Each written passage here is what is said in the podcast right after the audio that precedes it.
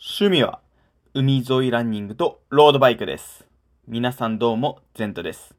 さて、今回はデジタルに囲まれた現代において貴重なものとなったオフライン時間についてお話ししたいと思います。僕らにとってもはやスマホやパソコンは手放せない、手放すと不安になっちゃったりするものとなってきましたよね。そこでたまにはスマホをポチポチすることもなく、ゆったりとした時間を楽しんでみみやみみみみみみみ見ませんかというお話です。さあ、一緒にオフラインの魅力に浸りましょう。突然なんですけど、インターネットってすごいですよね。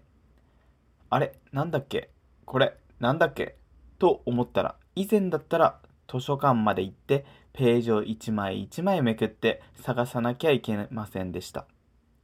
めちゃめちゃ時間がかかったと思います。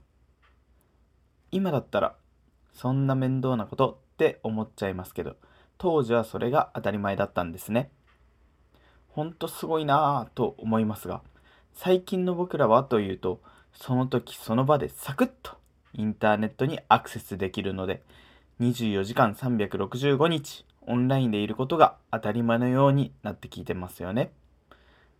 友達やインフルエンサー、推しの SNS を見たり更新したり、メールやニュースのチェックをしたり、通勤通学運動中に音楽やラジオを聴いたり、確かにこれらってめちゃめちゃ便利で僕らの生活を豊かにしてくれていますよね。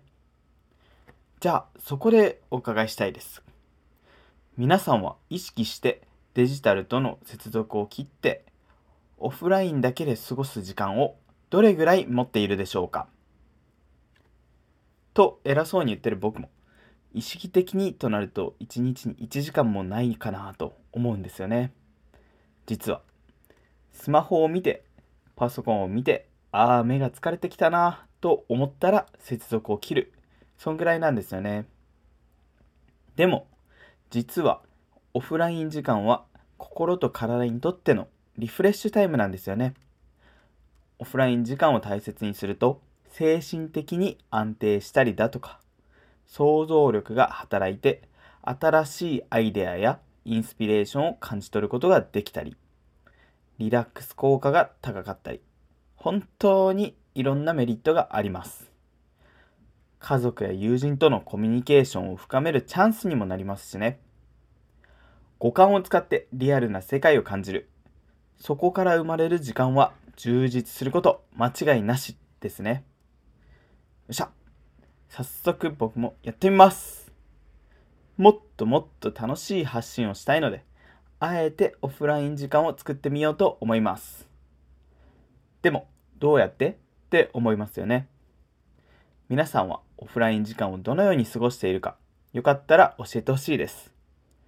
僕はお気に入りのカフェで本を読んだり友達と話したり自然の中で運動をしてみようと思います。もちろんスマホの電源はオフで。その分目の前のことに集中してじっくりその時間を楽しんでみようかなと思います。というわけでオフライン時間は僕らの日常に新しい風を吹き込んでくれるそうですね。忙しい毎日にあえて意識してオフライン時間を入れてみる。そして継続することでモチベーションも上がり毎日が充実しそうだなと今から思っております。よかったら皆さんも一緒に新しい発見や感動を楽しみませんか？では今回はこれでゼントでした。ではまた。